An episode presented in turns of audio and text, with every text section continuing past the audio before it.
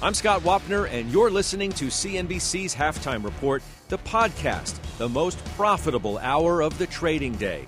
We record this live weekdays at 12 Eastern. Listen in.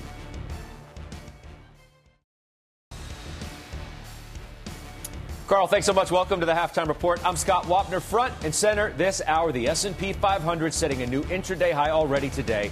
So how far can the rally carry into 2022? We'll ask Fundstrat's Tom Lee. He'll join us in just a few minutes. We'll also, of course, debate it with the investment committee. Joining me for the hour today, Degas Wright, Shannon Saccocia, Joe Terranova, and Pete Najarian. He's the co-founder of MarketRebellion.com. Let's go to the wall first. I'll show you stocks. We did set that new intraday high on the S&P. Santa Claus rally rolls on today. Pretty good day for technology, semis, healthcare, uh, et cetera it's good to be back with you guys. I missed you last week. I hope everybody had a great holiday. Pete, I'll begin with you. Uh, since it, uh, from the looks of it, it looks like you still have your holiday outfit on. So, what looks good to you today, Pete?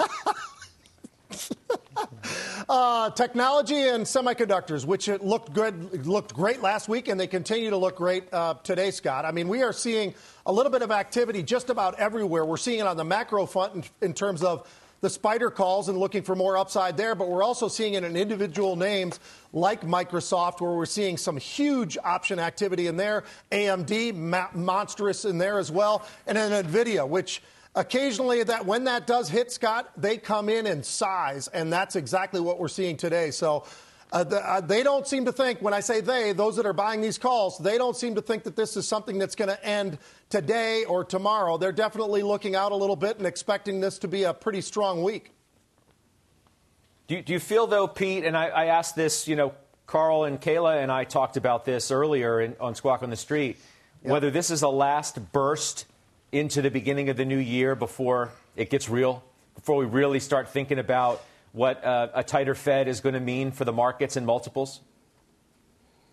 I think there's something to that, Scott. I mean, I, I heard you this morning, and I, I, totally was shaking my head in agreement. I thought the same thing. It's we are getting a big surge, and I know we're going to have Tom Lee on, but we were talking with him just last week on Thursday. I was talking to Tom, and he was just explaining a lot of what his opinions were going forward, and, and I couldn't uh, I couldn't agree anymore. I mean, the reality is that I think we're in a very interesting, choppy kind of a market. I mean, just look at just the last week or so, Scott. When we look at the volatility index, for instance, it was trading at 26 a week ago, and we closed out the week under 18. And you look at the 10 year, went from 1.4 or a little less than 1.4 almost to 1.5 in a week. These are big moves. These are things that are happening at a very, very quick pace. So when you look at crude, 67 bucks and then bounces all the way back near 74. So I think when you see what's going on, the velocity of the markets are still there. But I think the one thing that we've got a little bit of normalcy on right now, volumes because we were on a pace in December to about 44, 45 million contracts per day and we got back to more of a normal pace because of the holidays and everything else.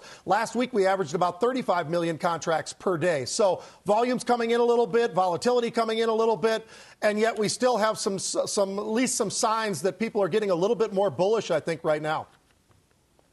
Yeah, Degas, markets ripping, uh, retail sales were great. 10 year can't get over 1.5. The environment reads pretty good if you just look at those three metrics. Well, exactly. And so what we're seeing is that the upside to this market is still pushing through, even with the Omicron variant out there. Uh, you know, one of the things that we saw, and I think all the families out there will see this, is that uh, the Omicron variant, people had to get these PCR tests, they had to get the rapid tests, but people were still trying to connect and get out there into the market. And so we're seeing that this market is going to continue to go up and that's what we're preparing for into 2022. Yeah, Shannon, um, does this feel like a last burst to you or, or something that's more sustainable? And we we are certainly going to ask Tom Lee that question. As I mentioned, uh, Fundstrat, uh, Tom Lee, he's going to join us in uh, just a few moments. But how would you entertain that question?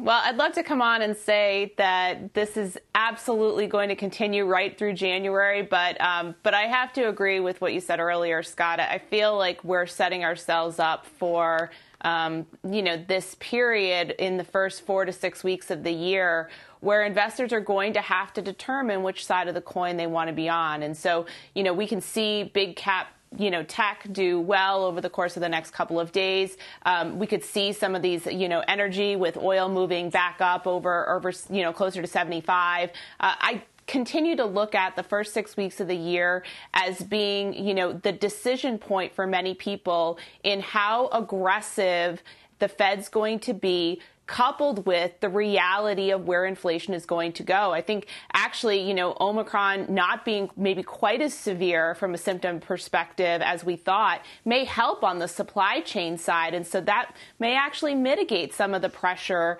on inflation or the perceived per- pressure for inflation coming into next year. Uh, but I, you know, I think if you look at the two ends of the spectrum, really heavy cyclicals, areas like energy and materials, and the other end of the spectrum, which is, you know, high flying growth names, um, I think if you're out on either end of that spectrum too far, I think you might be in a difficult position over the first six weeks of the of the of the year. And so a more balanced approach is is where you know we sit today. So, Joe, if I told you, and this is what Dubravko Lakos over at JP Morgan is talking about today, if I told you that inflationary pressures were going to normalize, those are his words, that the Omicron variant is going to accelerate the true end of the actual pandemic uh, for COVID 19. But then I said, well, you're going to have a, a, at least baseline more aggressive Fed. Which would you say wins out if you're an investor? The, the first two positives? Or the second or the last, what is a perceived negative for stocks? Scott, good to see you. The entire scenario is already playing out. Investors are not pulling back because of rising inflation. It's not the 70s. It's not a crisis of confidence. We've already factored in, I suspect, that the outcome for Omicron is going to be a ultimately a good one for society. And the Federal Reserve is going to respond to that in a more hawkish capacity. And I think that's why the entire risk profile of the market is changing. It doesn't mean that the market does not continue to move higher because the large composition of that market is mega cap and large cap companies that are uh, distributing significant free cash flow generation and have the strength of the balance sheet. So market's going to move higher, but the risk profile of the market changes the more speculative areas of the market is not where you want to be. Just look today. Look at the tape. We're talking about all-time record highs for the S&P. Where are, where's your Peloton? Where's your Zoom? Where's your ARK stocks? Where's your small cap biotech? These are highly speculative components of the market that have worked really well in the last couple of years that's been changing in the month of December. Hedge funds are moving away from those positions. And I would urge viewers trade up in quality. Do not get tempted by seeing the significant underperformance in these names. It's not where you want to be as the entirety of the scenario that you described initially plays out in the early part of 2022. All right, let's bring in our market headliner now. You know him well, Tom Lee. He's the head of research at Fundstrat Global Advisors. Tom, it's great to have you back. I appreciate you being with us. I know you're on vacation, so it means even more to us that you made some time out of what is a, a, a, a hopefully leisurely little end of the year for you. So, welcome back. Thank you, Scott. Yeah, it's great to be here, and happy holidays to everybody. And same to you. So, let's move beyond just giving you credit and saying you've been right and saying 4,800 is your target, and we're basically there. Let's talk about sustainability. How sustainable is this move, Tom, and for how long?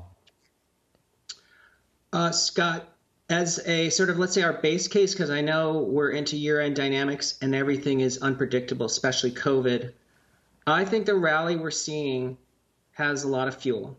Um, because we know after Thanksgiving, when Omicron was first reported, that there was widespread panic and hysteria. AAII retail sentiment got to the lowest readings all of 2021. Hedge funds raised more cash and their cash balances reached the highest levels in all of 2021. So there was so much panic following Omicron hitting. People essentially positioned it as if the market was crashing. So I don't think the rally in the last five days has put much cash to work. And I think on balance, Omicron data is going to look better. Uh, our data scientist, Tireless Ken, is actually forecasting the cases to peak in early January, and I think that means the market's already bottomed in. you know, maybe it's 5,000 in early January. Yeah. Then what happens? Because if your scenario plays out and your technician's uh, scenario plays out, I've got Jay Powell and company to worry about. That's right, Scott. I think 2022 is really treacherous. Um, so if we are at 5,000 in January, uh, we could be down by June from there. Um, but I do think for the full year next year, it's a double digit year, uh, partly because, you know, we're still in a solid expansion. Monetary tightening doesn't kill bull markets, but it creates a lot of volatility in front of it. So I think if the if the Fed liftoff is in the summer, by December the markets can look a little bit past that, and so I think we're still up 10% for the year. I mean, I'm I'm trying to get beyond. I think 2022 is really treacherous. I mean, that's that's what's going to be cut, right, and spliced out of this interview, and, and people are going to talk headlines that, you know, Tom Lee thinks you can get out of 21 and into 22 with a bang but then you could have some real issues. If you think that it's going to be treacherous, and once the Fed starts to get a little more aggressive, let's say by the summer, June, as you say yourself, what kind of pullback do you think we're going to have?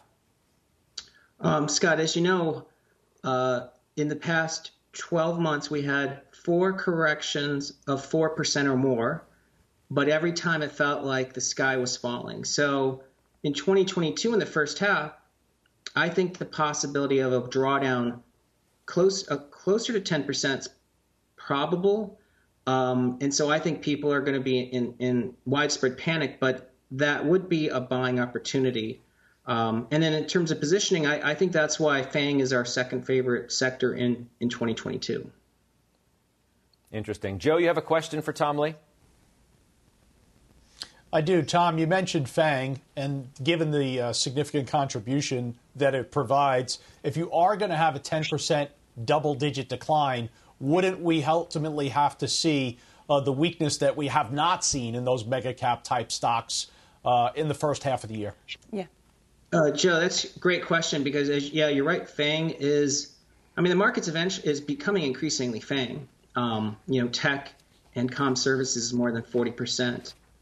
FANG earnings next year are going to grow 30%, and PEs fell in 2021. So I, I think PE expands next year for FANG, and actually PE derates and re-rates every other year.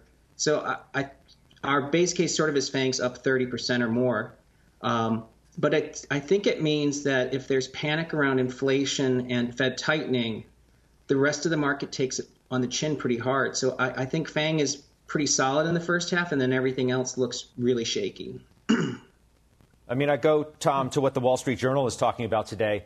Uh, right along these lines, in fact, you, you've, you've set us up perfectly for it, as Joe has with his question to you.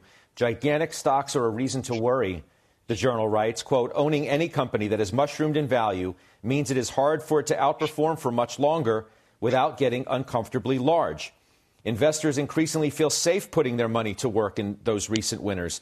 Even if they are wonderful businesses, that can leave them overvalued. I mean, that is the key risk. What looks to be the most attractive, if not the most defensive, in an uneasy sea. And it's a port yeah. in that storm. At some point, even those get overvalued and, and overextended, don't they? Uh, they do, Scott. I just think one of the dynamics in 2022 is if if inflation anchoring is taking place in the market. So let's say investors think inflation, and I agree with Dubravko, it's actually transitory, but I think that the the contemporaneous numbers are going to be big. It's investors are going to realize bonds are guaranteed to lose money. You know, one of our themes is guaranteed TINA, that you're guaranteed to lose money on credit, every high yield bond, every investment grade bond, every 10 year. And so that would make equities your only safe haven if you thought there was inflation and the Fed tightening. And so I think FANG holds up because you know the earnings and free cash yields and even the dividend yields are so big in these things. You're better off owning that than owning a 10-year bond. Interesting. Shannon, you have a question for Tom, and then Pete, I know you do as well, but Shannon, you first. Thanks. Hi, Tom. Happy holidays. So when we Happy talk holidays. about you know FANG as as your second top sector, you've made a lot of really good calls on energy this past year. And how do you see that, especially with the potential for moderating inflation? What is what is the outlook for energy and materials look for next year? Hi, Shannon. Yeah, energy is our top pick. Um, I know it was the best performing sector in 2021 uh, with almost a 50% gain, but we think energy stocks could produce similar gains next year, mainly because oil structural deficit, you know, the supply versus demand gap is actually going to get bigger in 2022. So I think the market can no longer ignore that oil has price support, could get into the hundreds at the same time that, as you know, jawboning by policymakers might tank oil for a week, but at the end of the day, it's supply and demand that's helping set the price. So I think energy stocks, which are under owned and they're, they're better managed, they're producing a lot of cash flow, and now they're cheap relative to oil. I mean, that's three strong reasons for them to really shine next year and I think outperform FANG. It's an interesting call um, to be able to back up the kind of year that they have uh, have had. We'll see. Pete, So, Tom, here's my question for you. I know you, everybody used the expression FANG, but are we talking more than FANG? Are we talking about mega cap tech? And if so, are we also including the subsector of the semiconductors that have had an unbelievable run of late? Um, are those included in what you're talking about in terms of second half and some of the, the performance that we would see? Yeah, absolutely, Pete. Um, yeah, FANG I think is a is better to word to describe like a type of company, which is a company that has a very high Herfindahl index, you know, large market share, has proven that they don't have to worry about pricing. Their end markets are growing. It, describes FANG. It's now describing a lot of semis, as you said. It includes companies like NVIDIA. Um, so I think FANG is a characteristic of some of the best American companies. I mean, at the end of the day, we have to remember, uh, you know, U.S. FANG and U.S. tech leaders. I mean, they're pretty scarce in the world. You, you can go into any other country, you don't find companies like this. So I do think a part, you know, an alternative, Tina, is that um, you know the U.S. stock market's really the safest place to be. Hey, Tom, let, me ask you this. I mean, we've basically, let's just say, since 09, we've had the easiest money policy from the Fed of, of any of our lifetimes. I, th- I think we can make that statement, or, or certainly uh, close to it. Can we say that the best days of equity returns for investors are behind us at this point? If you think that it's going to be tumultuous next year because the Fed's going to be changing its policy, and we may only get a 10% rise in the S&P, and then if you figured the, the Fed is only going to get tighter from there, right? They're going to have to try and fully normalize policy at, at some point, theoretically. Doesn't that make it much harder for years to come to come by the returns that we've grown so accustomed to over the last decade at least? Scott, uh, yeah, I, I'll agree because I, I might just make an observation that since 09, uh, we all know that more than half the return has come from multiple expansion or the PE expanding, whereas S&P earnings growth uh, has actually been held back because of lack of inflation. Uh, you know, nominal inflation picking up actually has a three or four beta to earnings growth. So the next 10 years, to me, we get less boost from PE expansion. But I think the millennial tailwind, and we've written about it extensively because the number of people age 30 to 50 in America is actually starting to really accelerate, similar to the 80s and into the 90s. I mean, that to me spells that earnings growth probably is structurally stronger. I, I think it's a possibility that the, that we could compound S&P at 20% in the next 10 years. So it could actually be better than 09, but it won't be PE. It, it actually has to be coming from earnings. Tom, I'm going to let you run. Uh, again, I, I, know you're on holiday, and I, I, do appreciate your time making some for us. I wish you a happy, healthy new year and many visits with us uh, in 22. Yeah, thanks to you guys. Wish you the same, and also to all the viewers. All right, thanks. That's Tom Lee, uh, Fundstrat's head of research. Uh, Degas, what do you make of what you heard from Tom Lee? Yeah, you know, I agree with Tom. I think what we're positioning, as he laid out, is that the Omicron is not as bad as we thought. Uh, it's not like it's going to be a path, pathogenic impact. So it's going to continue to push markets. We're still seeing the growth of the uh, earnings multiple, as he pointed out, and we're seeing that quality tech is still the place you want to be. So I agree with uh, uh, Tom on this one. And uh, we're actually positioning our portfolio in line with what he indicated. Also, the growth uh, or the opportunity in healthcare is another growth area that's going to do very well into 2022. Shannon, the money line, as I focused on with Tom after he said it, is I think 2022 is really treacherous. Is that, is that how you feel? That, you know, once the Fed starts to get in the game, that it's going to be a much more difficult environment to make money. Now, there are many people, and by the way, I'm, I'm looking at my Twitter feed as we're having this conversation, and the, the notion that Tom Lee says you can only get 10% out of the S&P, out of the S&P is, you know, there's a connotation that that's a negative uh, year. Uh, it's a, relative to what we're having this year, certainly negative, but how does that sound to you? So I, I would I would argue that when you think about the word treacherous, and I think you know what, the way that I took that statement was thinking about you know where you want to be positioned, and perhaps that you may need to be positioned differently in the first half of year of the year versus the second half of the year, which I very much agree with. But we've talked about this on the show the last couple of weeks in particular, Scott. It's been a little treacherous under the surface this year too. I mean, there's a lot of stocks that haven't performed, and yet the benchmark has has done really well. So I think, again, looking at it from the perspective of can you continue to maintain the same positioning in 2022 that you did in 2021 and yield the same results? Likely no. And that inflection point, I think, is where we're going to hit that treacherous point when folks aren't exactly sure when to make that switch. And to Joe's point earlier, that's why you don't want to be too far out on the ends of the spectrum. I loop energy and materials into that as well. But I think that's where how I view that term treacherous. Yeah, I, and, and I know everybody's thinking about what 2022, Joe, is going to hold for tech um, because the concentration in mega cap tech, as we discussed, some of the other names that have gotten really obliterated, the high multiple stocks or no multiple, as Pete likes to refer to them. I want you to listen to Gene Munster, you know, the, the one time tech analyst, now venture capitalist. I want. Sorry?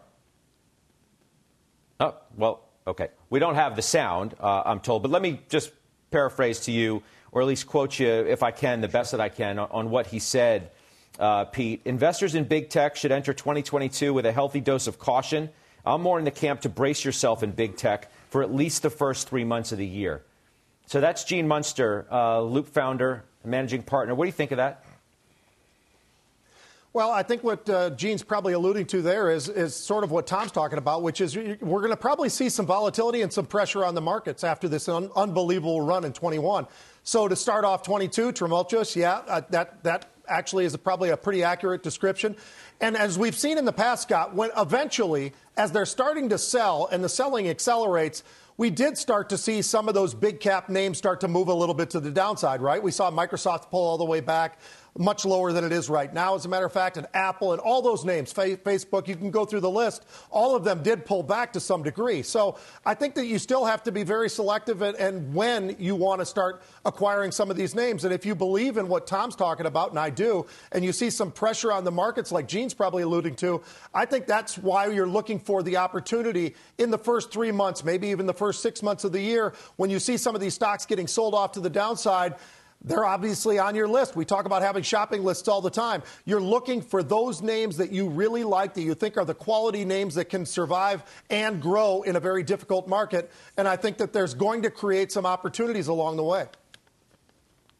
Joe, let, us say you have to be more selective, and let, let's take mega cap tech as the area specifically that we're talking to. And you have to be more selective. You can't just say, well, I like the FANGs. And I point out to you that Alphabet was the top uh, performing big tech stock Uh, of the year, up 68%. Now, Microsoft at 50% obviously had a great year. Anybody would take Apple's 33% on the year or Facebook's 23%. All those are fine. But if I had to be mm-hmm. super selective, where would I go? Would I stay mm-hmm. with an Alphabet, which you own, along with Apple and Microsoft and NVIDIA as well? But how do you mm-hmm. answer that question? I answer that question by looking for an edge. And when I say looking for an edge, it's understanding – that in 2021 we had the best risk-adjusted return for the S&P since 1990. We're not going to have that moving forward in 2022. We're going to have more volatility. Tom has told you that. Supposed to Specifically for the FANGs, what's my edge? My edge is the capital allocation strategy. If you look at Alphabet, the reason that Alphabet has had such a dramatic catch up in terms of its performance relative to Apple, relative to Amazon, relative to Microsoft, is it has embraced the Apple model of a share buyback that is beyond street expectations. Over $50 billion so far in 2021. So your edge is these mega cap companies that are committing to return capital to shareholders. And Scott, I wonder, maybe in the case of Amazon, that's why it's underperformed in 2021 relative, because it does not have the strength and the edge that it provides the investor with that capital allocation strategy. So that's what I'm looking towards in 2022, and it's not going to change my positioning. I'm going to be there with Microsoft, I'm going to be there with Alphabet, I'm going to be there with Apple, because they're going to do me right in terms of buying back their stock. All right, we're going to have more stock picks for you coming up because straight ahead, our stock summit returns. You remember the, at the middle of the year, June or July, we asked everybody to give us a few picks for the second half of the year. Well, now is the time that we break out the scorecards. We're going to go through the hits and the misses. We're back in two minutes.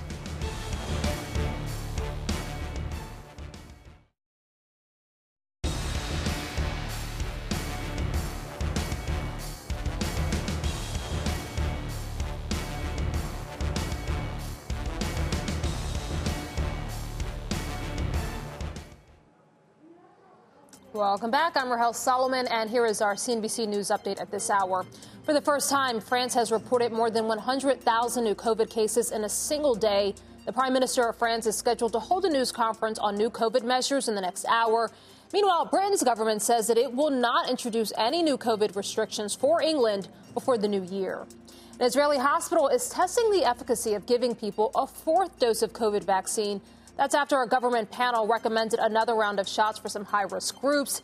Israel is also reducing the recommended time before getting a first COVID booster shot to three months from five. And on the news tonight, dealing with flight cancellations as COVID cases rise, what you can do tonight at 7 Eastern. And it may be a while before a verdict is reached at the Ghislaine Maxwell trial. Jurors have returned from the long weekend and have requested a whiteboard and sticky notes in different colors. Maxwell is charged with recruiting and grooming teenagers as young as 14 to be sexually assaulted by Jeffrey Epstein. You're now up to date. Scott, I'll send it back to you.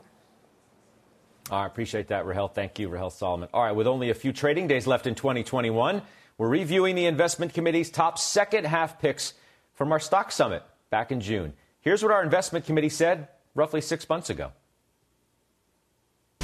It gets above 135, which is like 2% more. This horse is going to run. Coinbase is not directionally dependent. They need volatility as people are making transactions. The NASDAQ, you began the show talking about the inflows of capital. We have engagement now from investors, traders, speculators. As oil prices continue to recover, their free cash flow will recover as well. They'll be able to continue to pay down debt. The gem here is Instagram, so I think you've got a lot more opportunity into Facebook uh, versus some of the other things. With the reopening and more people going out, you know, that kind of plays into what Match does, right, Scott? So I think that that one will do very well. I think the stock's going to have a great second half. I'm invested in this one personally. This is a stock that has a huge runway and an inflation hedge as well. I like the fact that they made that huge acquisition of LinkedIn. That's starting to becoming a huge revenue stream as well. Stock is cheap. It's 10 times earnings. Um, so we still think there is opportunity here. It's not going to double. It's going to triple. It's going to quadruple, maybe more. They have surprised on the upside about 20%, and we see positive earnings growth going forward. You have a utility converting from coal to green. You've got very strong cash flow, and that story is not has not ended. All right, some pretty good hits, of course. Uh, some misses too, no doubt. But uh, Joe, let's begin with you. So back on our stock summit on June 21st, you picked UPS, you picked Fortinet, you picked the Nasdaq, and you said to be diversified. Now, UPS, you never owned it, okay? It was up 5%. So we can skip that in terms of talking about it for the moment. Fortinet, however, which you do own, is up 54% since June 21st of 2021. My question to you is what do you do with it now? And if people followed you into it because you yeah. picked it 6 months ago, what should they do with it today? So I think the upcoming earnings report for this company is going to be very important. You want to understand if they're maintaining the type of revenue growth. You want to understand if they're continuing to uh, grab the market share in cybersecurity that they've been blessed with here over the last year. It's been a fantastic run. The valuation is getting a little bit rich. And I would tell you that I probably would not reach for this stock right here. I also own CrowdStrike to get exposure to cybersecurity. So I'd be careful, I'd be cautious. I would wait and see what earnings are. And if there's an earnings disappointment, you probably want to pare back some of your position.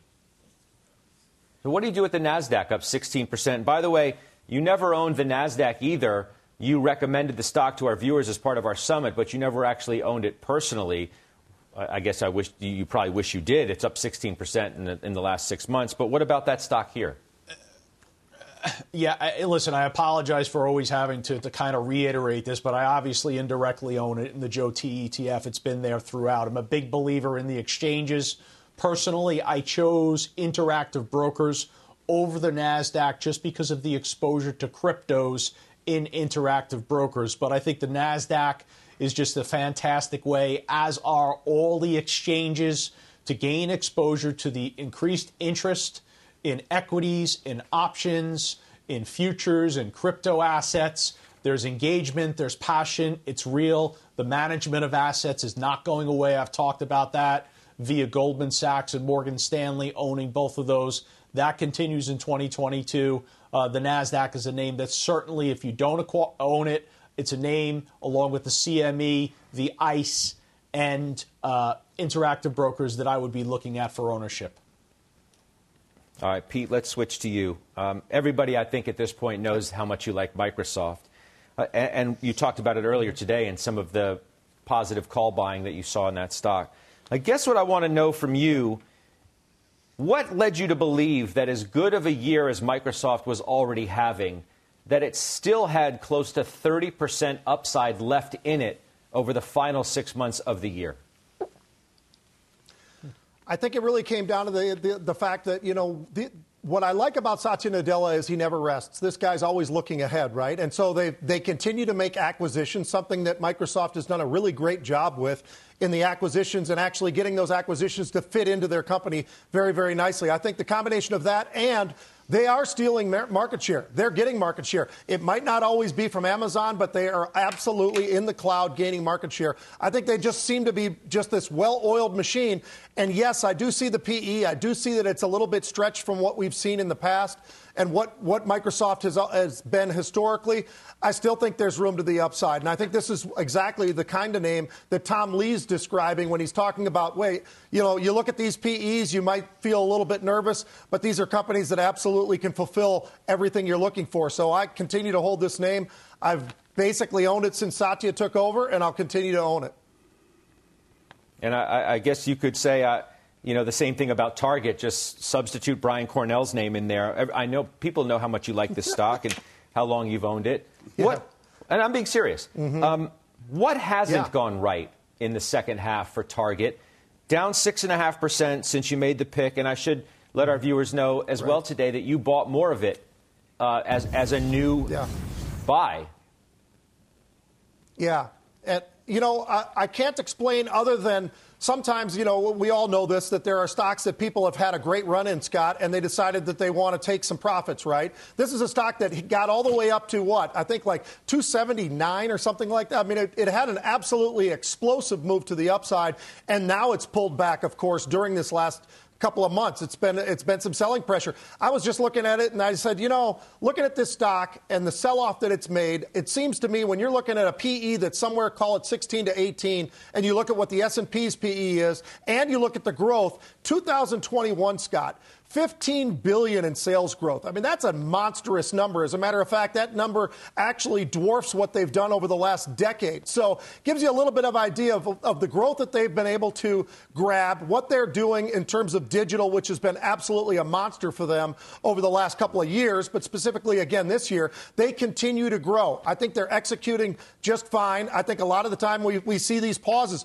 We saw pauses for a while in Apple, and then it started to make that run again. I feel that's the same case here. Mm-hmm. And when I look at that PE, it's just too low right now. So I think this is a stock that easily can reach back up to where it hit the highs and may, maybe a little bit more than that. your sector was healthcare, uh, which is the fourth best mm-hmm. since. Uh, should also note that it hit a new intraday high today, uh, so that turned out to be a good pick too. Degas, I turn to you. Mixed bag. Uh, best Buy down double digits since you picked it on June 22nd. Uh, then you've got CSX, which is up 16.5% since. Discretionary up 15%. That's the second best sector since then. Which one do you want to talk about? Well, okay, so I'll, I'll go ahead and pick uh, Best Buy since that's the one that went down. Um, and so what occurred is that the fourth quarter was seen as soft, and so the outlook was soft for fourth quarter, but it still beat earnings by 7% during the quarterly announcement. It had uh, operating uh, expenses went up due to advertising, tech. Also, it's being impacted by the supply chain. But let's look at the business model for Best Buy, and that's why it's still a buy, in that they recently acquired Current Healthcare, and they have a, a unit called Best Buy Health, focused on senior care telemedicine, and technology. This is a growth area, and we still see Best Buy as favorable valuation, top decile profitability, strong earnings and revenues going forward, and sound sustainability. As you talked about uh, CSX, the railroad, it's benefiting from the infrastructure. It's benefiting from supply chain because it is the leading way of getting goods to you uh, over the rail lines. And so we see that as a positive with 8% uh, earnings growth. And so we still see that as a buy. And uh, I should note you own uh, all three stocks still Best Buy, MetLife, CSX, uh, discretionary again. Your pick there. Degas is busy, by the way. We're going to take a break. We're going to come back. He's got some new buys uh, that we need to discuss and some new sells. We'll do it next.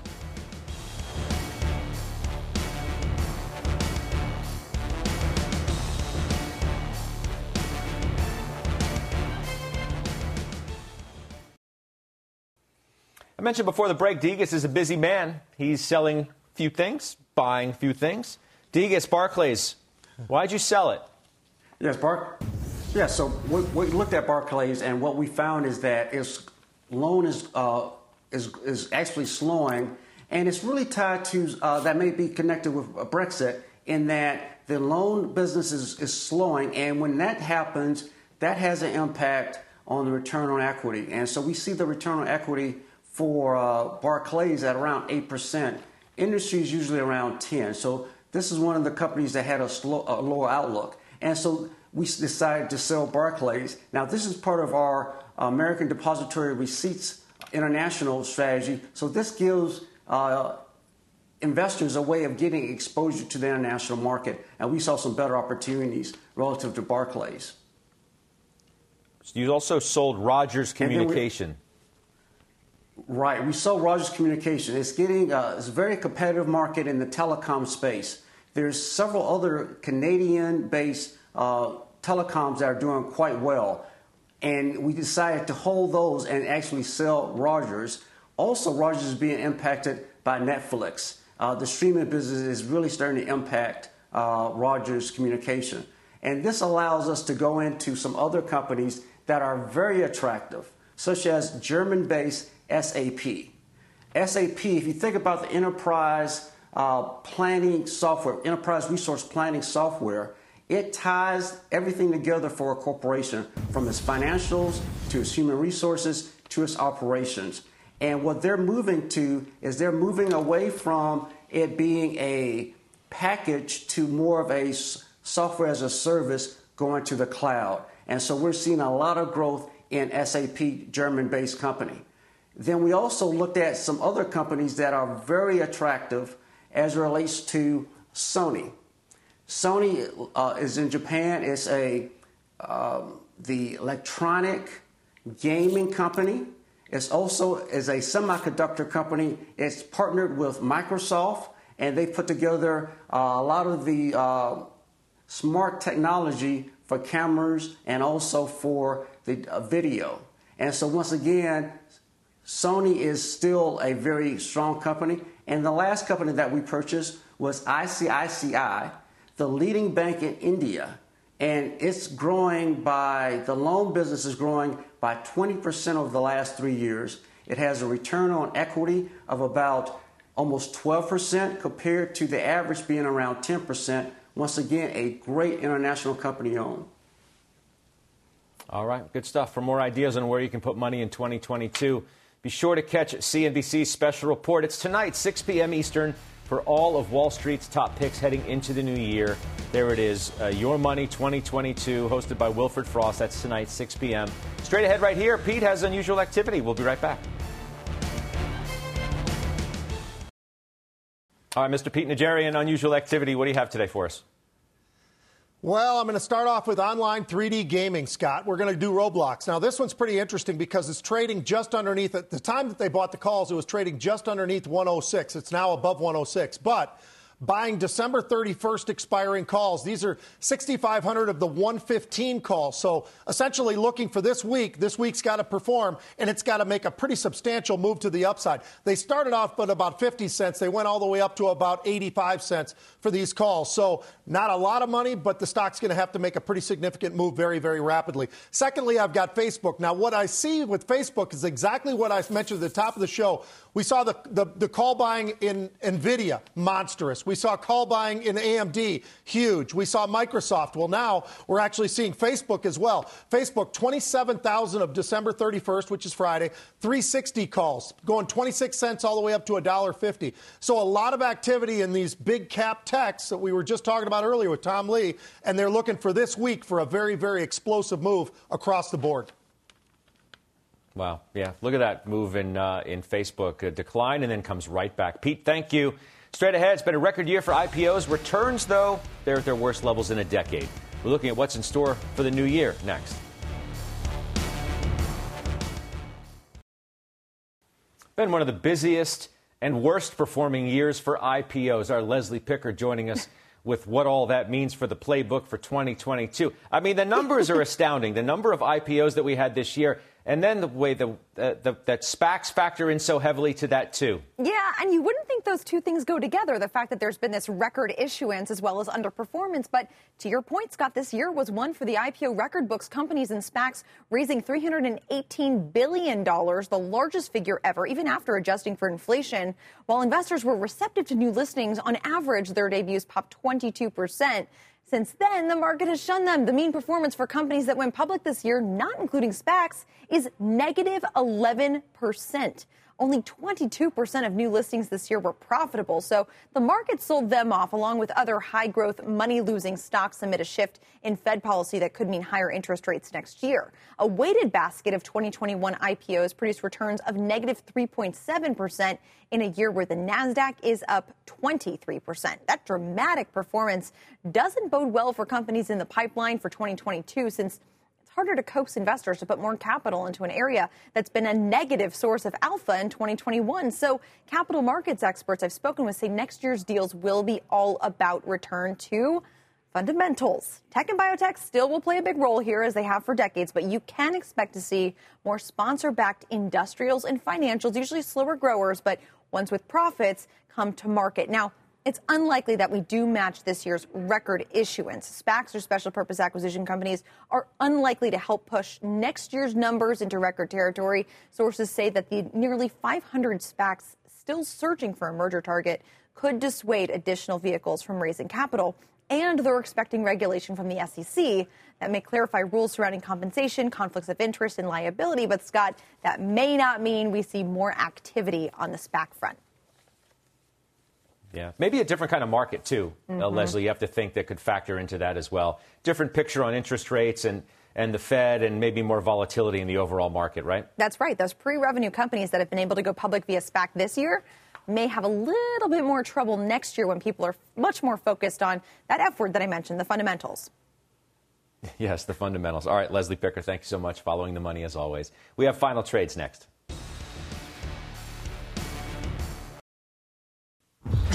All right, guys, names only. Degas, you're first. United Health. All right, Shannon. United Rentals. Joe. Cisco. Pete. AMD. All right, good stuff, everybody. Again, Dow highs of the day 232, new intraday high for the S&P 500. Does it for the half. You've been listening to CNBC's Halftime Report, the podcast.